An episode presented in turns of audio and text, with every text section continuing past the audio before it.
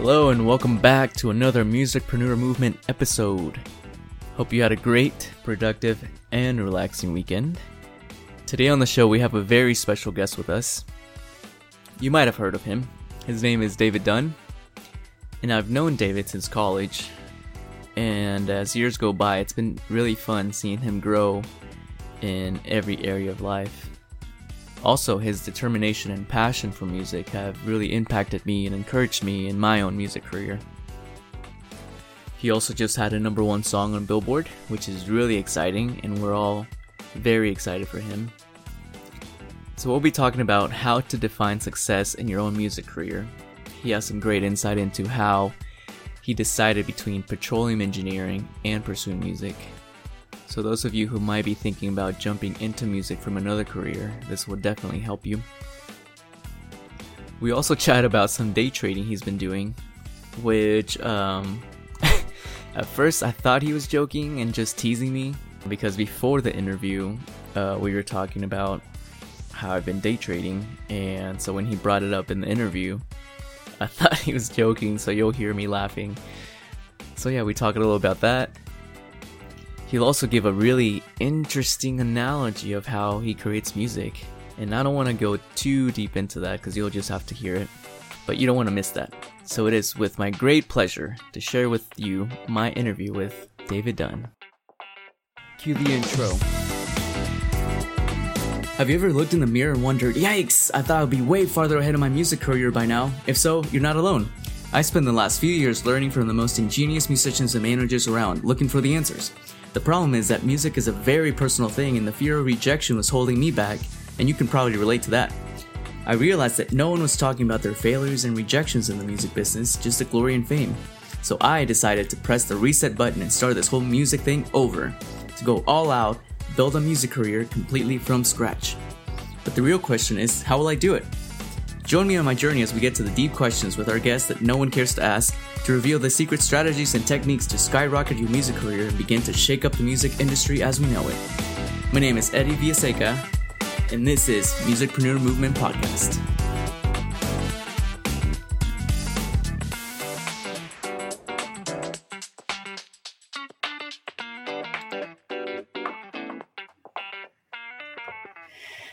Hey guys, we're back with David Dunn he was with us on the one of the launch episodes, and now we have him back. If you know much about David, you know that he has some great looking hair. He's a singer songwriter, and you might have heard him on the radio and also on TV a few times. So, welcome back, David Dunn. Yeah, man. How are things going? Going good. Can't complain. Yeah. How's the family? How are the kiddos? Um. Well, technically, I can complain about that. I won't. You're like, wait a second. Yeah. So, so okay, for the new listeners that might be jumping in, might not know much about Mr. David Dunn, um, what would you say has been one of the top things that you might be known for, either songs or career-wise? Um, uh, my my two biggest songs to date. It depends on the metric, but probably the biggest one, the one that I'm most known for, is called a song called "I Want to Go Back." Mm-hmm um, which got to number three on the charts. Mm-hmm. Um, did just have a number one on the the charts about two months ago. It's called Yes and No. Nice. Um, so that was my first number one. I have a plaque. I don't oh, yeah. it, but I've got a plaque behind me. My first plaque. My first yeah. number one plaque. Yeah. Nice. So those are the two major things. I was on The Voice a long time ago, which was your TV reference, I'm assuming. it was my TV reference. And I actually wanted to talk to you because I haven't gotten to talk to you about that episode for some reason. I don't know. No, we're not going to spend a lot of time talking about the yes. no. It was like 15 years ago now. No. yeah. The one thing that was interesting to me was how, like, when you went up there, of course, everyone we're in college, we're like, oh my gosh, he's going to be on TV. And I remember when you got on there, for some reason, like, you I don't know, the first drum. I don't remember if you were playing guitar or just singing, but just remember the first note hit and every single girl in the audience went crazy. And I was like, how did he? Very good looking. Yeah. it's like, dude, very his good. whole fan club is here or what? Like, I remember like Adam Levine looked kind of jealous. I was like, man, how does everyone know? So that, yeah, it was it was just a fun, fun little episode. But I remember thinking, like, man, every single person is cheering for him. That's crazy. So you mentioned in the previous episode the pre-COVID life, post-COVID. We've seen COVID be a big impact, you know, different types of industries and things like that. What have you seen has been the most impactful thing in the music industry that you've been able to see or experienced? I mean, it's financial in the music industry, right? A bunch of people are giving up and going home currently because mm. Somewhere around 80 is probably average. 80% of, of income from anybody in the arts comes from live performances, right? There's, I almost think of all of my music that I make as marketing material for, you know, the live show bit. So mm. basically all of the money that people live off of is sort of dried up Mm-hmm. Um, and I would say that's that's probably the major impact of of of COVID. So you've really seen people pack up and leave town. Oh yeah, tons, tons wow. of people are. Yeah, because you can't live. You like yeah. especially if especially if you're not making a bunch of money to begin with. Mm-hmm. There's a giant pool of people here that all they do is tour, mm-hmm. right? And by that I mean they're not actually artists. They're like a, a bass player, and what mm-hmm. I do is play bass, and I play bass all of these dates a year and I make money as a contract laborer all of these dates. And mm. if, if like that all goes away, yeah, you either have to like believe that it's coming back and you're gonna jump back into your bass thing and get a job at Target for four months, or mm. you know, you go, all right, this is not for me. Yeah. A lot, a lot, of people, especially the people that have been doing it a while, um, you know, this is this sort of their like ushered out moment. Mm and, and canceled everybody's everything for forever. Yeah. So what have you done personally to keep you not only busy but also in town? Um, I mean, what's kept me in town is COVID, right? Um, what I've mostly been doing, it's so funny you mentioned this last time. Um, mostly what I've been doing with my time is day trading. which is yeah, which is a new thing, right? Because before it was it was difficult to keep up with the amount of junk I had to do for uh-huh. my music career. And there's only so many online streams you can do and and times you can spend on Instagram and creating content that only lives on the internet space. And so mostly what I've been doing is day trading. Day trading. Wow. Okay. So how's that going? Great. Yeah. I mean, I had to wipe out twice before it went. so it was quite the learning curve, but but I'm, I'm like I'm doing well for the last couple months. Wait, wait. So you're being serious? I'm dead serious. Really? Okay. I thought. so okay. So what are you? What are you trading?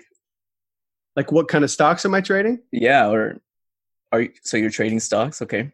Yeah, I'm, I'm, I'm doing some options, but in general, I don't do options because most people who trade options get smashed. Uh-huh. So at some point, if I if I like get comfortable enough, we don't have to talk about this. no, this is interesting.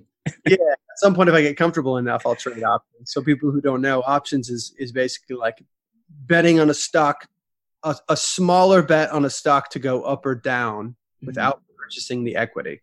Mm-hmm. Um, and most people get murdered when they're trading options, which is I've dabbled in it just to kind of see, and I, I get smushed every time. Right? I just they basically. Yeah. So, so how did you get into that? So now I'm really okay. We are just switching up a little little side tour thing. How did you? Who brought you that? Did you what? I mean, I, really got into it because, um, you know, in March, April, I've, I've been I've been trading long term since 2007 right okay. the first time the market crashed i made a ton of money in oil because mm-hmm. i went to school for petroleum engineering mm-hmm. oil crashed in 2008 along with like the rest of every market right mm-hmm. they all did the stock market especially but the retail crash and you know there's five movies about that but the mm-hmm. retail crash happened and everything else went down and oil went way down and so it was a bet to begin with on oil price going back up Mm-hmm. And, um, you know, everybody was panicking and selling off, and so I bought a whole bunch of then, and and that was kind of my entrance point. And I have done decently poorly since those initial buys over the uh-huh. last whatever decade. And so this happened again, this crash. It was a big one too. The big one, and I was in, but not in tons. Like it was a couple of positions that I liked, and in general, I got smushed on those. And I basically put everything I had in the market as soon as you know in April, and mm-hmm. um, that's gone pretty well. Yeah, because I remember looking at it, looking at oil. Yeah, it was like negative, like it was in the negatives, and it's oh, it went to negative. Yeah, forty dollars a barrel. Yeah, that was in like that was in like the end of March. So that was mm-hmm. that, that was a little ways in. I didn't put a ton into oil at the beginning. Is that right? Yeah, I did. I did. Where you who are you, who are you talking to over there? That was me looking off in the distance.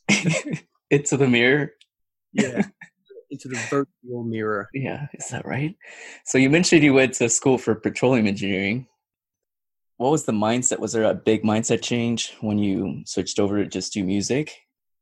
Because I'm guessing since you grew up in that area, people probably thought, "Oh, Mr. Lil David's gonna grow up to go into petroleum engineering." Like, yeah. Um, so what was that like? I know we've played music for a long time.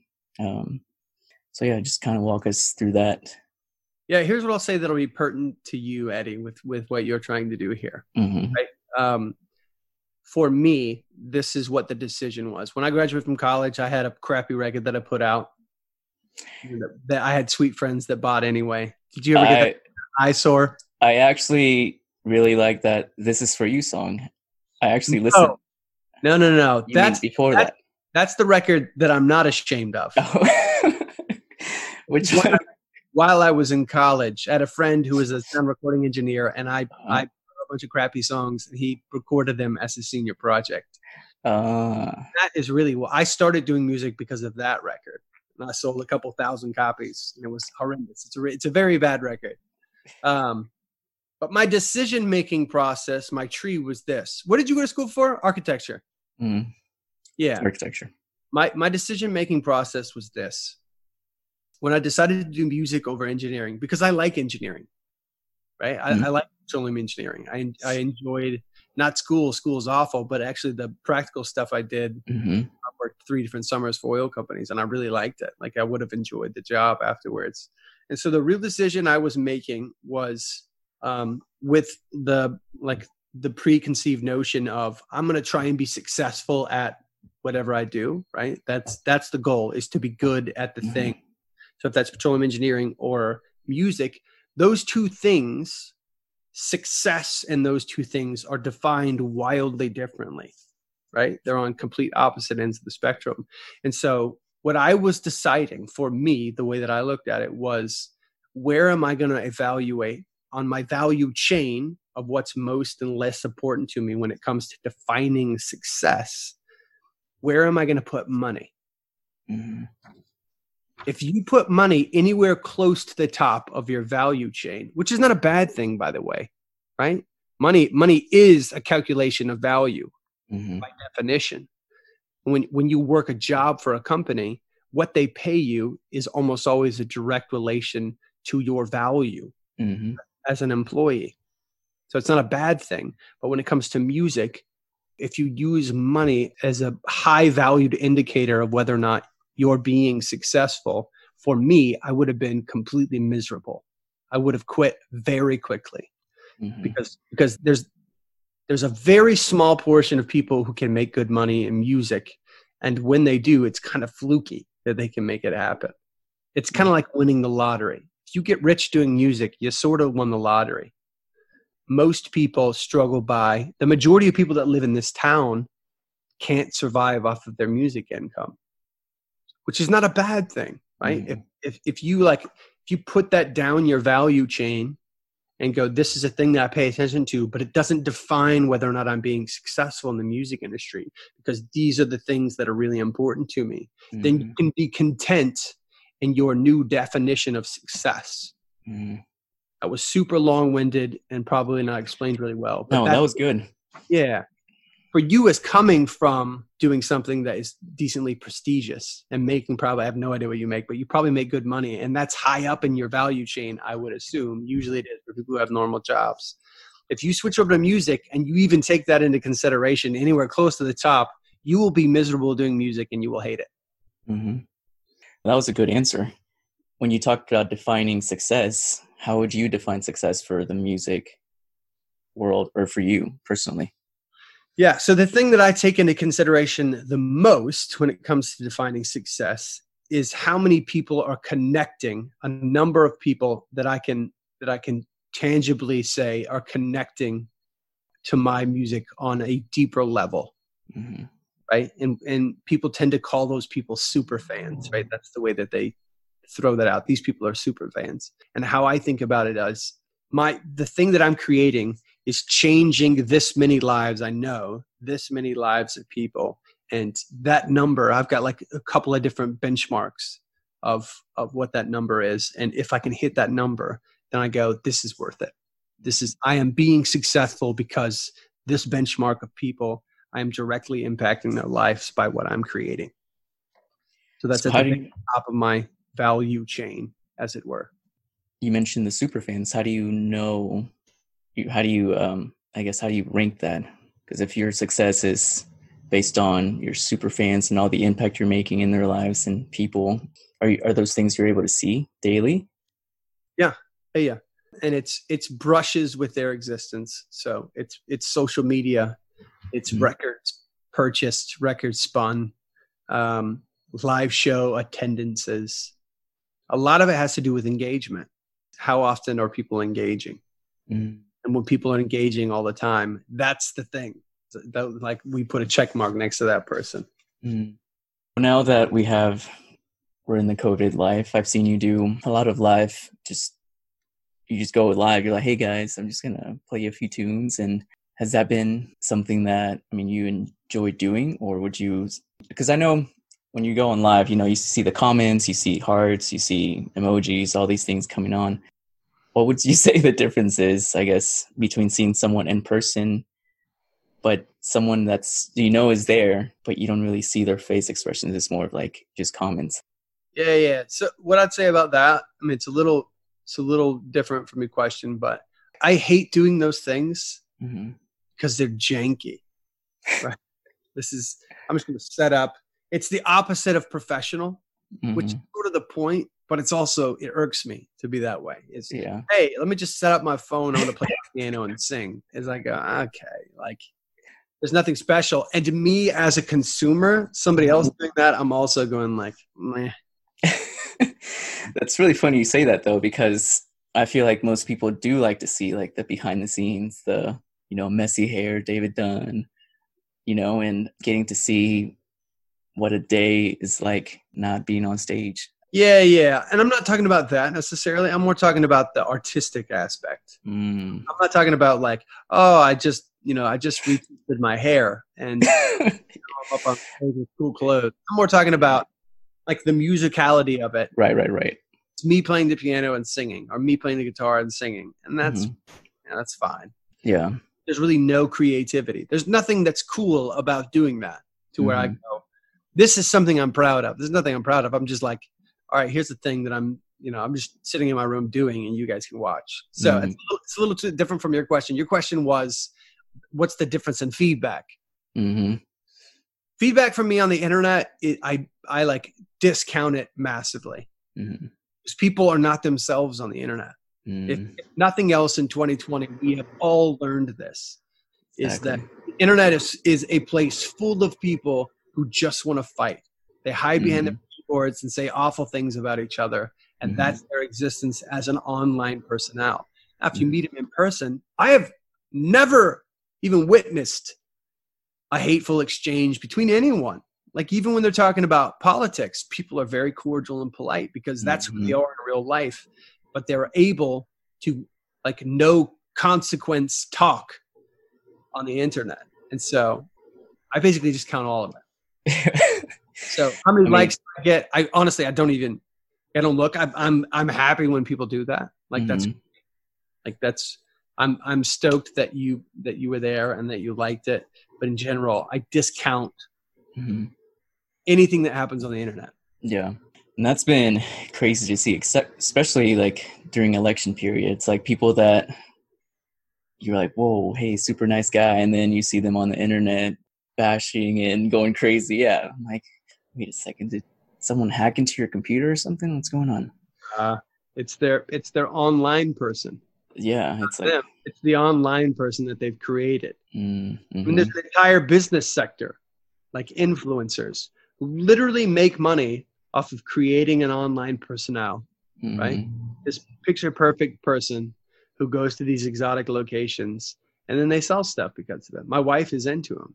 It's like the most loathsome thing in the world. Good for them. Influencers who make money off of it. That's an incredible business model, right? If you can do it, good for you. But it's like they're the only thing that would be worse as a job, in my opinion, is being a politician.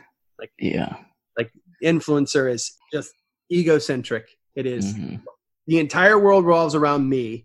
And if and if that's what you do, and then you go so that I can mm. this space to advertise, that's you know I get it, but it's still loathsome because your entire business is built over you creating an image of yourself. Mm-hmm. How many like likes and comments you can get on each one of your pages? Yeah, I completely understand. So tell us about your new album. What what's that one about? Uh, it's called Perspectives, um, and it is about perspectives. Nice. Okay, and that's the show, people.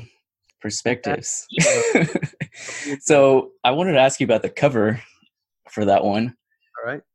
Because what does the cover mean? It's very artistic. I see you in the background. You kind of look like a wolf that's going to come out of the mountain or something. And so, so it, it is a practice of perspective, is what the album cover is.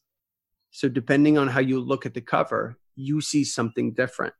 Uh. There's three different images, and it and worked. Different, and different people see, like to the forefront, those images come out. Usually it's me, right? That's the one that people mostly focus on because they expect to see it. But there's two other images that are equally equally blended into each other. Mm-hmm. And depending on how you look at it, it looks different to you, to mm-hmm. anybody viewing it. So there's also shapes on there, mm-hmm. which are optical illusions. If you go look at those again, it depends on how you look at those shapes. They actually change tangibly in your head right? They change direction depending on how you look at them. And, and that is the like the symbolic representation of what I'm trying to do with all of the songs on the record. So mm. it's the physical art of the musical art that's inside the project. Nobody's ever asked me about that, and I'm glad you did. Yeah, you're welcome. So is there like a is there going to be a special edition cover where you can like kind of tilt it and it you see like little hologram type of things? We talked about doing that with vinyl. Mm-hmm. Oh, uh, yeah. Okay. But I just hate vinyl so much. At some point, we'll actually do vinyl. But I just, I hate it in theory, right? Because it literally, literally is. And people, dis- people who are vinyl heads agree with this, but I 100% believe it to be true. It's literally stepping back from something that's better mm-hmm. because it's nostalgic. Mm-hmm. Right? It's the difference between like if you're a sports car fan, you go like, and a McLaren F1 is a ridiculous, it's really fast and awesome. But I have this really cool 280Z yeah, from, yeah. from the 80s. And this is like just as cool. So I'm going to sell you the 280Z for more money mm-hmm. because I'm going to, that's what was cool back when I can't even think Burt Reynolds was driving cars or whatever. Like, that's vinyl records. That's yeah. neither. You know, that's how I feel about vinyl. It's like people recording an analog instead of digital. Yeah, get it. It's cool, but it also literally you're making a decision to make it sound worse. I actually thought about that. I um, I think we're cleaning out. Oh, that's what it was. I found, you know, like back in the day, you had your CDs in like a CD case, and oh yeah, you carried it around, kept in your car. Oh yeah. So I started buying some records just because I like the art. I'm like, oh, it's cool, and then I like scratching on it. But yeah, I was I was thinking like, man, I got rid of all those CDs because I didn't want to keep hundreds and hundreds. I didn't really have the hundreds. I maybe had like twenty, but it was still like a lot of space. And yeah, I mean, I feel like everything quality has gotten better, and I agree there. There's a debate going on always. Glad to see your point of view but yeah, if you came out with a little hologram record, that'd be cool. I'd buy it. I have some friends who are like die-hard vinyl fans. Mm-hmm. They'll get fights. And that's oh yeah, oh yeah. At some point, and and some of them are like music snobs, meaning that like they know more about music than I do. Uh-huh. Like, guy that travels with me, his name is Kip, and mm-hmm. Kip is a much better musician, producer, has a better ear for music than I do, and he likes to listen to vinyls. And when I found that out, I was shocked. I was I was so taken aback because I just assumed somebody who listens to vinyl doesn't know what they're doing, and this is and his what he said was it's not about the quality, it's about having to experience a record like a movie.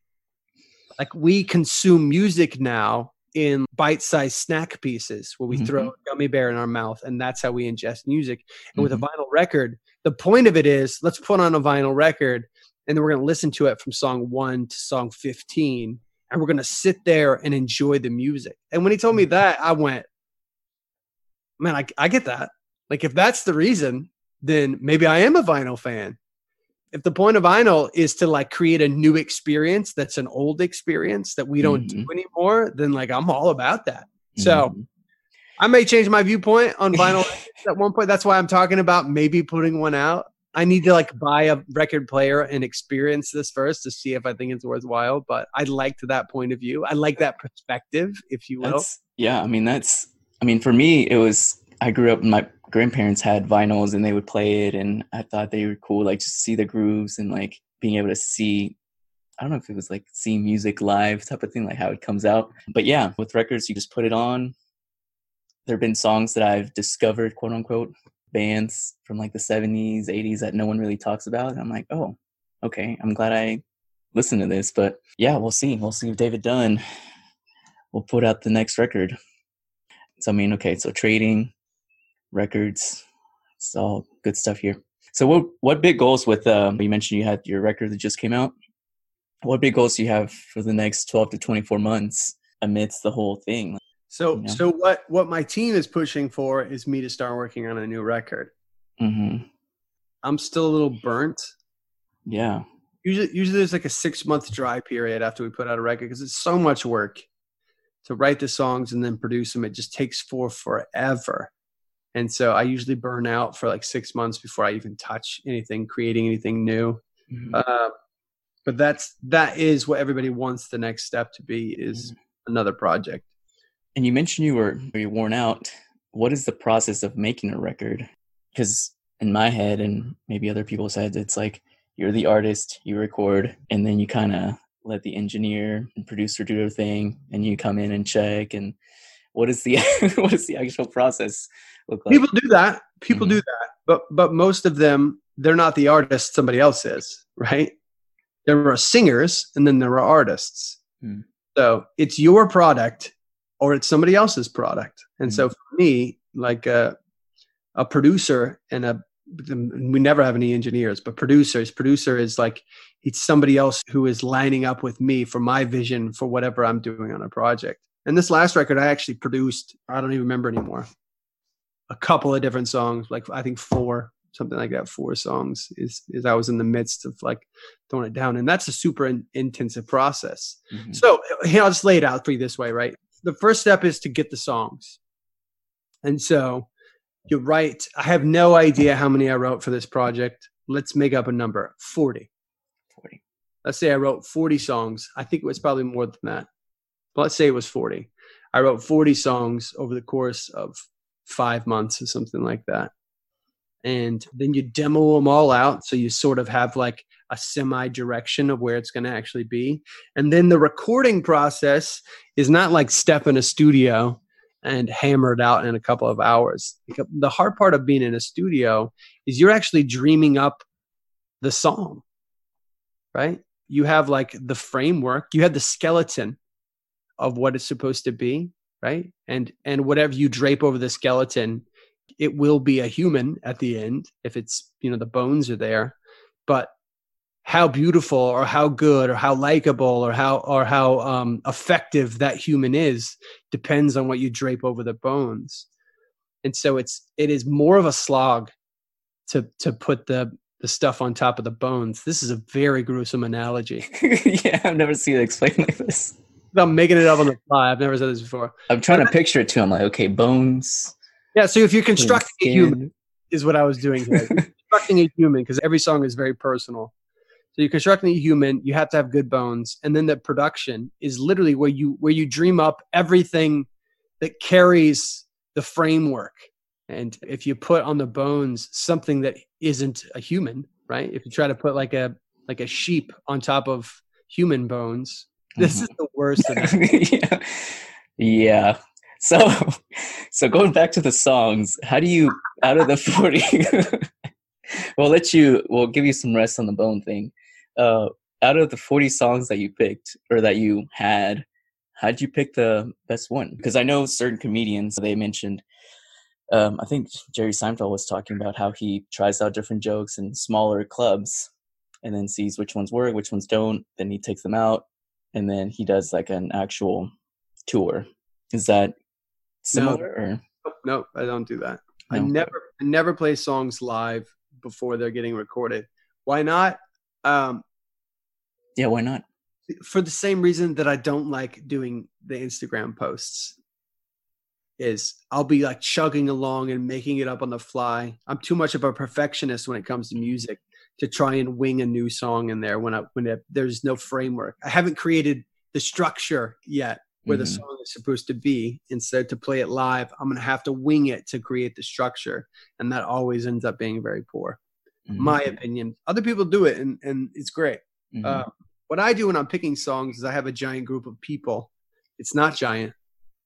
It's probably eight, eight or 10. It's eight or 10 people um, that I bounce all of these songs off and in general they hold like a 60% majority about which one should go on the record. Because to be honest with you if i wrote it i think it's incredible. I, I, think everything that i do is so yeah, good. you just touch um, it you're like man. This is so good. Oh yeah. my gosh. And the truth of the matter is is that most of the songs i write stink i just don't have a good perspective about whether or not they're good or not. Um, i'm usually blinded by whatever.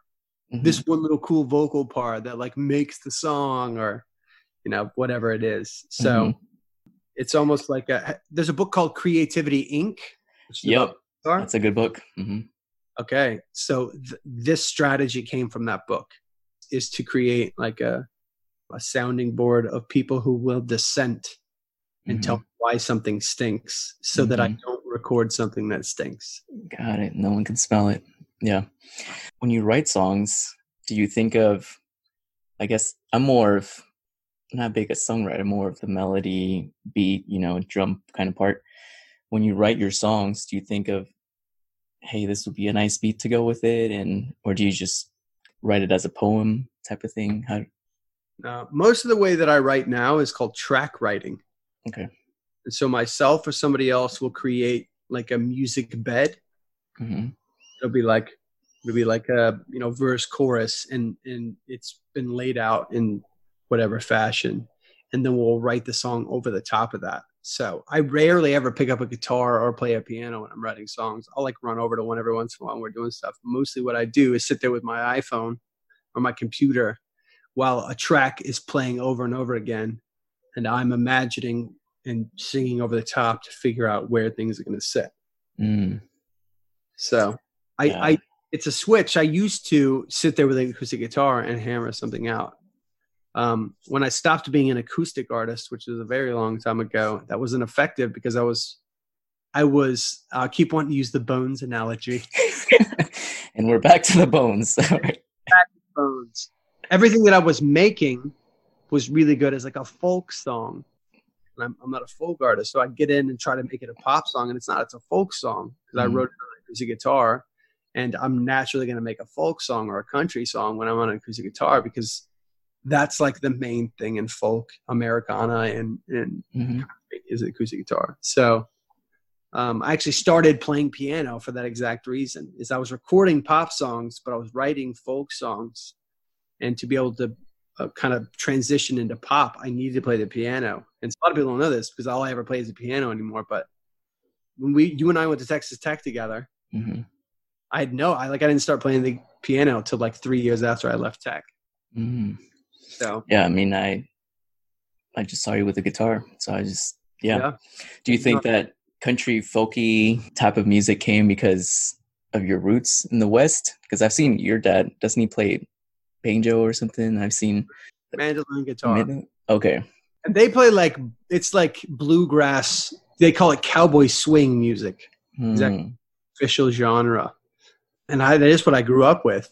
And country music. I grew up in Texas and now I live in Nashville. So I'm sure that's in there somewhere. Mhm. Just keeps pulling you back. It's not super apparent to me anymore. I'm sure it's it's probably deep in there somewhere. Yeah. So, how would you describe your music? Sonically, you mean? Yeah. Or, Just any way you want me to just describe it anyway? yeah. So, let's say if someone, you know, was to say, hey, David Dunn, oh, what kind of music does he play? Boom, blank. I play pop music. Pop music. Okay. Yeah. If somebody's asking what genre I'm in, I say I play Mhm. pop. Got it. What what drew you towards that? You know, away from country, folky. Like, why did you pick pop over other genres? Because what I like, right? Yeah. Um, and that's not to say I don't like folk and country. I do like folk and country. Mhm. Um, if I actually, if I had a good enough country voice, right? If I Mhm. if I could pull it off, I would love to have done country music. I just never even really thought about it. When I created music, every time I got in the studio, what I wanted to make was, was Like a. Britney Spears hit. yeah, I wanted to do it. Um, so what drew me there was like the majority of what I like is pop stuff. So it's you know it's it's stuff that's like cutting edge and creative. I think that's a big part of it. hmm Country, country music is really great because people are incredible storytellers, and folk music is really great because it's incredibly emotional. hmm Pop music is really great because it's where most of the musical creativity goes. mm So, and the thing that I love is is musical creativity. And I love the other aspects of what's great about folk and country music, but what I really like what I'm passionate about is is telling the truth and doing it in a beautiful way. So I'm I'm interested in art form. And, Mm. and that to me is that's what pop music is. Yeah. No, that's really good. So we're gonna ask you a few quick questions. We're calling it the Mixer Lightning Round. Okay. Mixer Lightning Round. All right, so we're just gonna give you a question. You pop it right back with an answer. So, what was your first car? Um a 19 a 1978 baby blue Volvo. No power steering, four on the floor, no power windows. It was really great. Wow. Yeah. Did you have a name for it, or was it just? Paul Vini. I was about to say Volvito. Volvito. Helvita. nice. Um, an instrument you wish you could play. The summer. Wait, what was that? The dulcimer. The dulcimer. Okay. Uh, and for uh, the listeners who don't know what that is, because I definitely know what it is. You don't know what it is, Eddie. I just, the hammer dulcimer. It's like this big harp-looking thing, and you beat on it with two little hammers. It's like an open-face piano that you play. oh, I've seen that's big in country, right? No, not really. No, I'm just kidding. Then Yeah, there are some. There are some people who play in country, but Okay. this is for you. My song, "This Is for You." We talked about this earlier. You like that song? yeah, The that lead, was with that's hammer dulcimer, the lead in that song. Dun dun da da dun dun dun dun da uh-huh. dun. Dun, dun, dun, dun, dun, dun, dun, dun. Nice, cool. Okay, I'll have to check it out. Uh, what superpower do you wish you had? Uh, flying. Flying.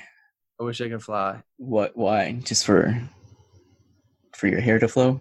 Really make my dreads look cool. Yeah. Speaking of dreads, random question: When did uh when did that come out? Because I think because in college you had short hair. Ah, bro, I like. I've gone back and forth like every, every like four or five years. I go from Mhm. shaved head to really long hair. So I had Mhm. really long hair in college, and then I cut it all off. I bleached it blonde, and it was bad, so I cut it all off. I don't think I saw pictures of that. Yeah. So I, my entire life, I've gone back and forth between really short hair and long hair. Um, dreads happened because my wife, right after we got married, I was tired of my long hair. It was like down below my shoulders, really long. And I was Uh-huh. like, I'm gonna shave it off. She's like, Don't do that. And I was like, I hate it. I like need a change. And she goes, You should get dreads. And I went, Okay. yes, ma'am. All right. And I'm very tired of them at the very at this moment. So I don't think they're gonna last much longer. Do you use like um shampoo, like powder shampoo or something, or Oh, regular shampoo, man. regular shampoo? Regular Oh, shampoo. Nice. Okay. Regular poo. Regular poo. if you could play a song, oh, okay, there we go, letting it down. If you could play a song or have a song play every time you enter a room, what would it be? Like your theme song? Um, probably apple bottom jeans. Nice. Okay. Already got them because you got low. And the boy. Literally the first thing that popped into my head. So you're welcome. Well, now it's going to be the first thing I think of you now. Perfect. Um, what is the best piece of advice you've ever received? I thought you said this is a lightning round. These are like- no, the lightning round is me asking the questions quickly. Oh, okay, all right. Yeah. um, the best piece of advice I've ever been given. I actually know the answer right away. Um, He's building re- suspense. Yeah, yeah, yeah. The reason that you shouldn't care about what people think about you is because they aren't. Mm. You walk into a room and you're worried about what everybody else thinks about you. They aren't thinking about you. They're worried about what you think about them. Mm. So why worry about what other people think about you when they're not even worried about what they think about you? Mm. It's not only a tongue twister, but it's also some good advice. Yeah, I remember. I think I took speech in ninth grade, and our teacher, super great, Miss Holloway, she put a camera, like a video camera, and she would record all of us during our speech, and then she would give us the tape. And I remember thinking, I was like, oh man, like everyone's gonna look at me. I didn't want to look at the tape. And then for some reason I just stopped. I was like, how do I see other people? Like I usually feel supportive of them. I know what they're going through. It's not like I'm thinking about them. And so, yeah, I mean, I totally see that. And so, what is the worst piece of advice you've ever received? I have no idea. The worst piece of advice I've ever received is probably something having to do with bell peppers. Just eat it. They're good for you. Yeah, that's it. Bell yeah. peppers. Just okay, eat well, Good for you. Yeah, we'll go with those. All right. Yeah. And then ketchup or catsup? Ketchup. Nice. That's what I'm talking about. So one of the things I want to ask is also another thing, like the one of the last things. Who are a couple of people that you look up to that would be great guests to have on the show to share their story? Great guests to be on a musicpreneur show. Uh, Matt Smallbone. Matt Smallbone.